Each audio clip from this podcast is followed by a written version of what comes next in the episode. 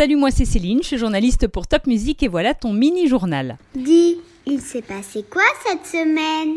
Après le week-end de Pâques, où j'espère que tu as été bien gâté en chocolat, la semaine a commencé par l'allocution du président de la République. C'était lundi soir, Emmanuel Macron a notamment annoncé que le confinement est prolongé jusqu'au 11 mai. À cette date, peut-être que les écoles pourront rouvrir sous certaines conditions. Pour l'instant, on n'en sait pas beaucoup plus. Les ministres réfléchissent encore à la meilleure organisation possible. En attendant, pour que Coco-le-Virus fasse le moins de malades possible, il faut bien sûr rester à la maison.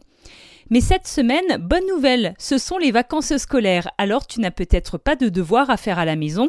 Profites-en pour faire des bricolages, des jeux, des recettes de cuisine, du jardinage, invente des histoires ou fais du coloriage. Pour mieux vivre l'après-confinement, tu sais aussi qu'on aura sans doute tous besoin de masques et que des tests seront proposés à certaines personnes. Coco le virus, il a mauvais caractère et pour l'instant il est très persistant. D'ailleurs, en parlant des masques, une entreprise alsacienne, La Bonale, c'est à Dambach-la-Ville, peut désormais fabriquer des masques homologués par le gouvernement. À cause de virus, de nombreuses manifestations sont déjà annulées pour cet été.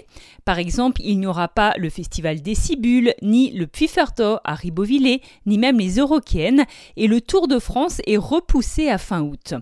Europa Park et Rulantica ne savent pas pour l'instant quand ils vont pouvoir rouvrir. Les deux parcs de Rust sont bien sûr fermés à l'heure actuelle.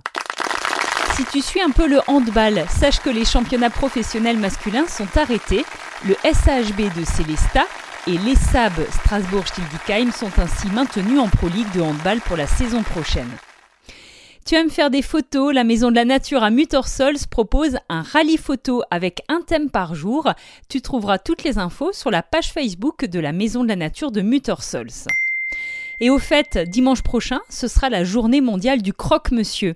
Et un restaurant de Strasbourg, le Croque-Beden, lance un défi pour réaliser le croque-monsieur le plus original. Alors oust, en cuisine avec maman et papa. Et puis à la semaine prochaine pour un nouveau mini-journal de Top Music.